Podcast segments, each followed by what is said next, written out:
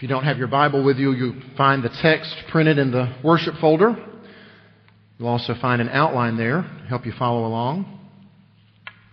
So on Christmas Day, it should come as no surprise to you that we're going to focus on our Savior, and we're even going to think about His birth. Think about how it was that He came. We've got four different gospel accounts, and each one gives us a little something different. Matthew decided, well, I'll go all the way back to the beginning. And so in Matthew, we find the, the begats, right? Abraham begat Isaac, begat Jacob, on and on. Matthew then tells the story of the birth, and Matthew has this account of the wise men and their visit. Mark has no birth account. He begins with John the Baptist and with Jesus' baptism and launches immediately into Jesus' ministry. Luke gives us the most coverage on Jesus' birth. He provides the prophecies actually of two births of, of John the Baptist being born and of Jesus being born. Has a beautiful section about the angel's visit to Mary and her response uh, to God giving her uh, a part in this. Um, and then we have, have the birth. And in Luke, we've also got the account of the shepherds and then John. Well, when you get to John, you realize that Matthew only thought he was going back to the beginning. Because when you get to John, there was no beginning for Jesus. In the beginning, he already was. And while John might not give us Bethlehem and a manger and shepherds and wise men, I think he actually gives us far more. And it's an, an amazing look at the incarnation of, of God becoming man, of how the eternally existent Son broke into history. And what it really means for, for God to be born as a human with a, with a real live body. John 1 is a, a glorious text. And so I spent a lot of time this week narrowing down what could we possibly cover in a few moments together on Sunday morning. And so I narrowed it down to five verses. So we're just going to look at verses 14 through 18. And then I finally narrowed it down to a list of five things that I just want us to consider this Christmas day about the incarnation from this text. And I've got a lovely slide with those five things listed for you. But fortunately, they're also on your outline. Uh, we think about first revelation, and then presence, glory, this beautiful tension that is in this passage and in the incarnation and in the gospel itself. And finally, we'll look at fullness. So if you're able, I'd ask that you stand for the reading of God's Word. As I read for us John chapter 1, verses 14 through 18, these are the very words of God. And the Word became flesh and dwelt among us, and we have seen his glory, glory as of the only Son from the Father, full of grace and truth. John bore witness about him and cried out, This was he of whom I said, He who comes after me ranks before me because he was before me. And from his fullness we have all received grace upon grace. For the law was given through Moses, grace and truth came through Jesus Christ. No one has ever seen God, the only God who is at the Father's side. He has made him known. May God bless the, the teaching and the hearing of his inspired infallible, inerrant, and authoritative word. Let's pray together. Oh God, would you come this day? And would you show us the glory of the Son, even as He has made you known by taking on flesh? Would you show us this beautiful tension that exists, and would you? Change and transform us by it. We pray in Christ's name and for his sake. Amen. Please be seated.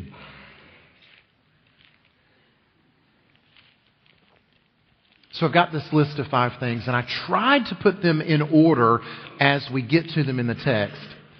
But some of these things are, are overlapping and interconnected that we're going to have to jump around a little bit. And we're actually going to start at the very last half of the last verse as we consider this first point and how the incarnation provides for us revelation. So look at the end of verse 18 there. The very last phrase, He has made him known. Right? So this is the essence of the incarnation. This is why it had to happen. Jesus is born as a baby human so that we can know what God is like. Right? Because you know from the Old Testament that, that no one can see God and live. And even from this verse 18, right? No one has. No one has seen God. But the problem there is that God is a God who longs to be known. He's not a God who's trying to hide himself from us. He desires for us to know him. And so, to use the language of, of John Calvin, because he writes beautifully about this in, in some of his commentaries and in the Institutes, he writes about the great condescension of God, of how he condescends to our weakness because even our, even our understanding, even our minds have been weakened by the fall. And even if they hadn't been, our minds would still be finite, and He's eternal. But He longs to reveal Himself to us. He longs to be known and to show us what He's like. And so He does that in the incarnation. See, He did it through creation. He did it through the scriptures. He's given us His Word. But the very pinnacle, when He pulled out all the stops, He says, How will I get them to understand what I'm like? In an unbelievable stooping low so that we might understand it, He takes on flesh. So now jump back up to verse 14. The Word became flesh. And there's a crudeness to that word flesh. Like he could have said, the word became a man. Could have even said the word took on a body. But there's something even more stark and more crude about he took on flesh.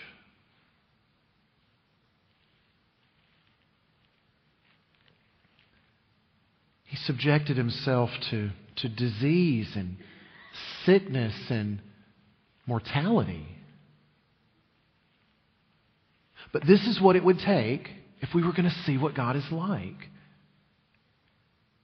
If the Son was going to make him known, which he has. So that's the first thing on our list is revelation. The second thing is presence. Continuing in verse 14, the Word became flesh and dwelt among us. See, presence is such a huge deal in the Bible. God's desire has always been to be present with his people, just like in the garden. Right? He was present, he was with them.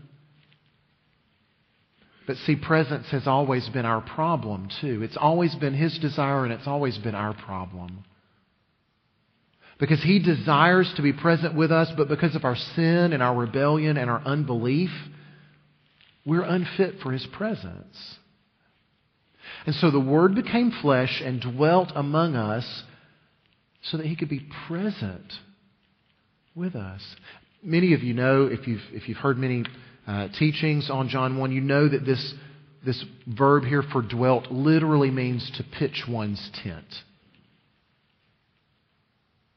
The Word became flesh and pitched his tent among us.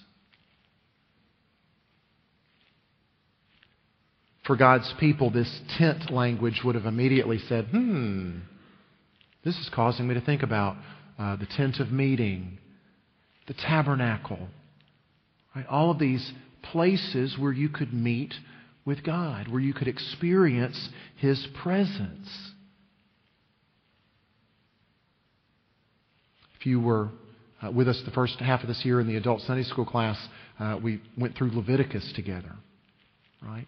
Which talks so much about the tabernacle and talks so much about God's presence. And, and the tabernacle was set up in the middle of the camp at God's design.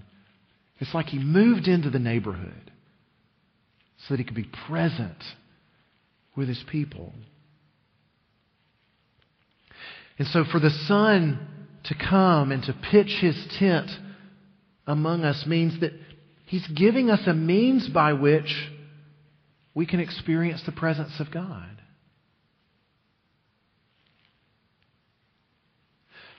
But if we pay close attention in Scripture, we see how the Lord Jesus actually he owns this for himself. He personalizes this concept of this pitching his tent, of, of being a means by which we can experience the presence of God. He knew that he was the meeting place with God. He knew that he in himself was the means by which we would experience God's presence. And so later on in John 4, when he's talking with the woman at the well, and she's, you know, trying to create distractions and avoid the main point, and she brings up this age old argument well, should, should we worship at the temple here or should we worship at the temple over there? I need to know. And he stops her and he says, Lady, the day's coming. The day's coming when you're not going to worship in a temple over there or a temple over here. You're going to worship in spirit and truth. He knew he was talking about himself. After Jesus cleanses the temple, overturns the tables, throws out the money changers. The Jews demand a sign. Give us a sign.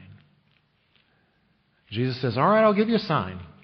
Tear down this temple, and in three days I'll rebuild it. And of course, he was talking about himself. Jesus came to pitch his tent with us, to be present with us, and also to be the means by which we experience God's presence. Point three glory. Still in verse 14. The Word became flesh and dwelt among us, and we have seen his glory. Now, all the Gospels take a different approach to the birth of Christ to the coming of Christ, to the beginning of his ministry. They all take a different approach, but they all give us glory. Think about the glory in Matthew as these wise men are, are bowing prostrate before this toddler. Glory.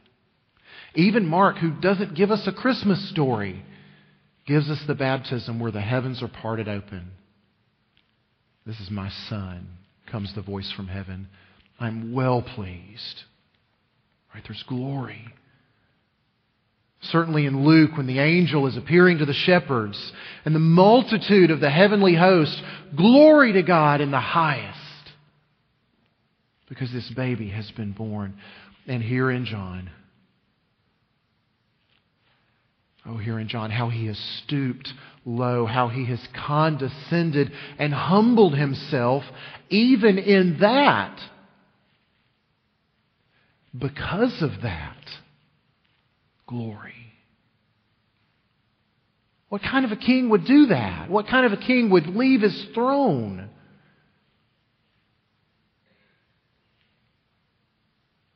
What other world religion has a God who would make himself vulnerable and small. None. None. We have seen his glory. And part of his glory is this marvelous tension that's revealed. And this, this is where we'll spend maybe the bulk of our time.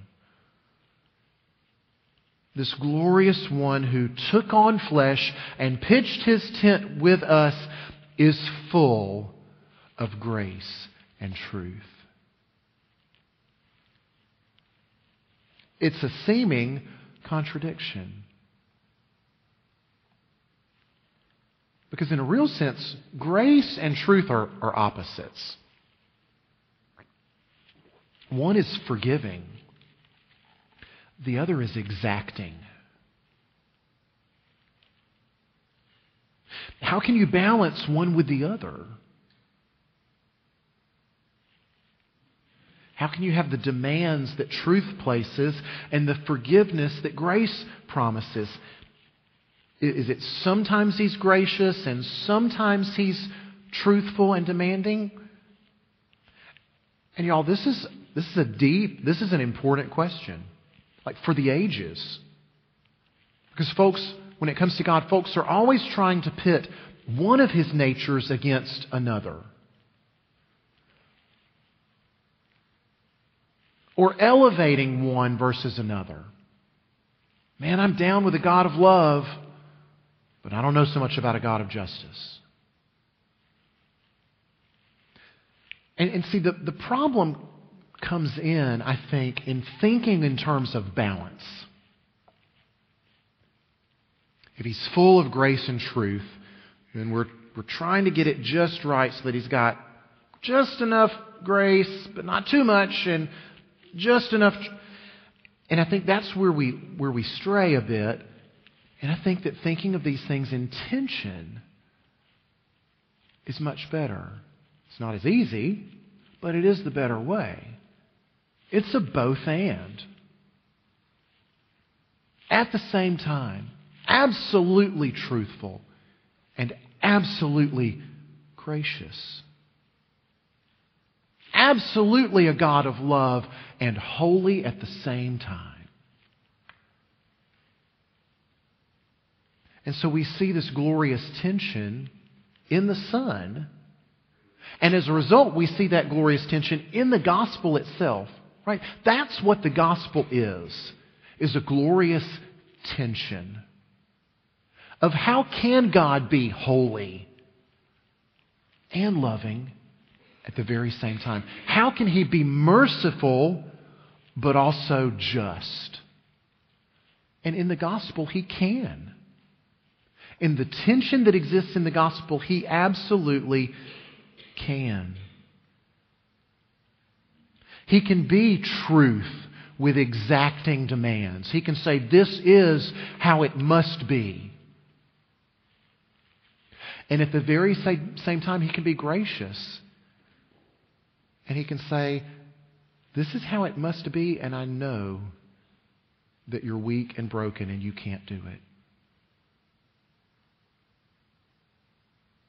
And so not only will I do it for you, I'll pay the debt that you accrued by not being able to do it yourself.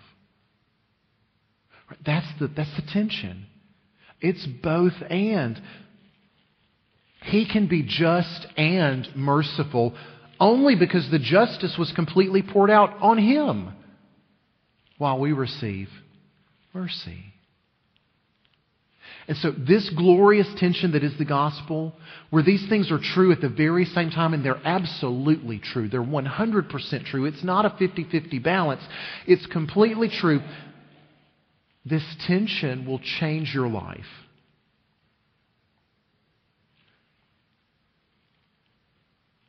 If you trust it. If you place your faith in the fullness of this one who took on flesh. Right? Because he is holy. And we have offended his holiness.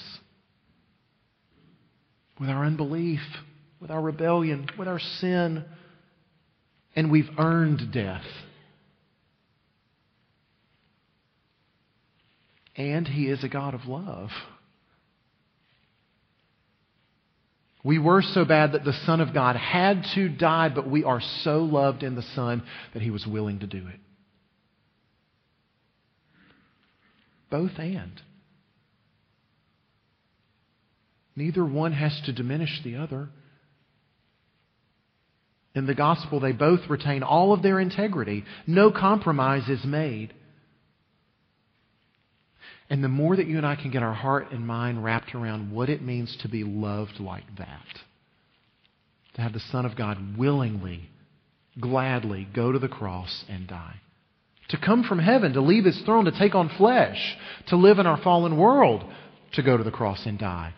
All of it gladly, all of it willingly, because he loves you that much. That's the incomprehensible love Paul's talking about in Ephesians 3 when he's praying, earnestly praying that the Ephesians would somehow come to the place where they could know and understand the width and the height and the depth and the length of this love that surpasses knowledge. He's praying that for them because he knows it'll change their lives if they could just begin to grasp it. So here's an important point, I guess by means of application, I think as we're growing in Christ likeness, as we're being conformed to his image, we will grow in both of these areas. It says our Savior, says the Son is full of grace and truth. Right? So as we grow, as we're being conformed to his likeness, that means we're going to grow in grace and in truth. But until we reach the perfection of heaven, every single one of us is going to err on one side or the other. Either being truthful at the expense of grace, saying, This is how it is. Right, this, this is it. It's the only way. Right? But we could also be gracious at the expense of truth. Oh, well, you know, what's true for me, I don't guess has to be true for everybody. Can't we just all get along? Right? Let there be peace on earth. Let it begin in me. Right? But see, Jesus was full of both. He sacrificed neither for the other because both are essential. We got to have both, right? It would not be gracious if we failed to insist on truth while it's leading somebody to ruin and destruction. What is gracious about that? But I imagine, as good Presbyterians, that that's not our biggest problem. I bet our biggest problem might be erring on the other side of being so right and insistent on the fact that we're right. That there's not a lot of grace to be found. And that a lot of specks become planks and that, quite frankly, we're just forgetful that maybe this right truth that I'm clinging to, in all of its rightness, I didn't always hold to that. I didn't always see that. I didn't always believe that or know that. It was revealed to me. It was given to me by God's grace that I'm now reluctant to extend to others. You only have to read through the Gospels and see this beautiful tension on display in the Lord Jesus. Do you see how he dealt with people? Does he ever once come close to compromising truth?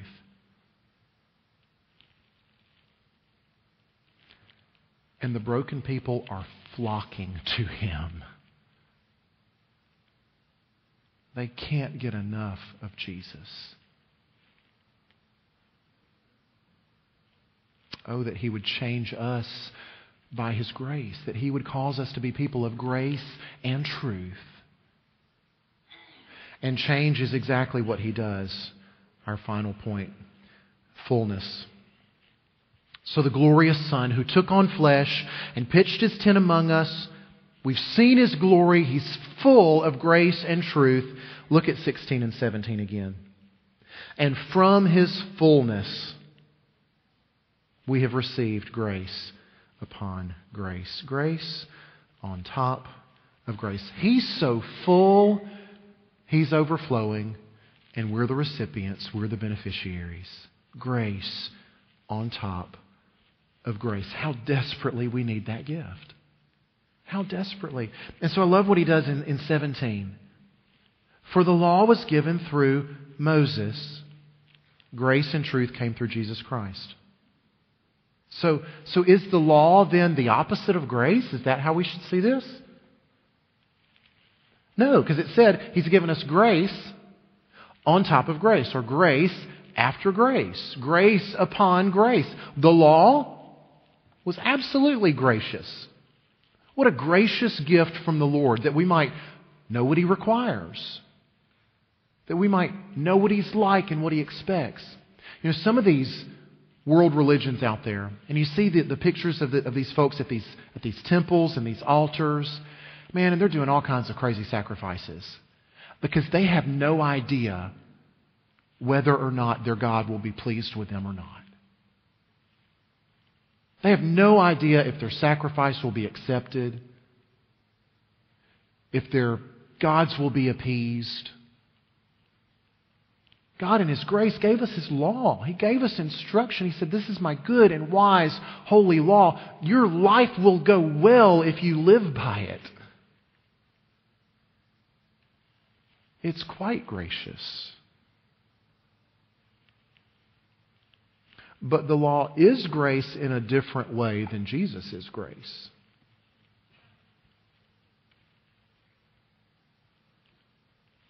The law was a gift, but the Son was a greater gift. See, the law has no power to change your heart. The law can't do anything to fix brokenness and weakness and inability. But here's what the law can do the law can break us. The law can bring us quickly to an end to ourselves. The point of the law is to get us to the point where we say, ugh, I can't do the law. It's too hard. It's impossible. Who could possibly meet its requirements? No one. No one. And so the law prepares us to need a Savior. The law prepares us for our need of rescue.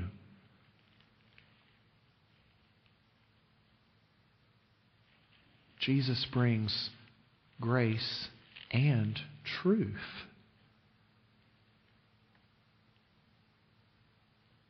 And he doesn't do it by minimizing the law, he does it by fulfilling it. Dotting every I, crossing every T.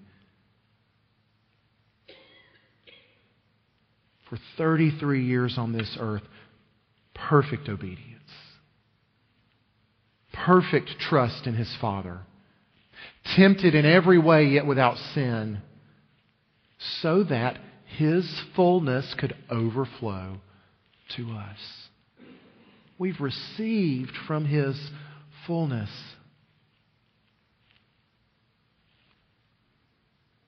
He's revealed God to us. He's made a way for us to be present with God. He's shown us His glory. He promises to save and transform us through this beautiful tension. He lavishes grace on top of grace. Praise be to Christ the Son of God. Let's pray. Oh, to you, Christ, we do say glory. We exalt you in this place. We lift our hearts up to you. You're worthy. You are the baby who was born to become the lamb who would be slain, to become the ascended King of all kings, sitting at the Father's right hand, ruling and reigning,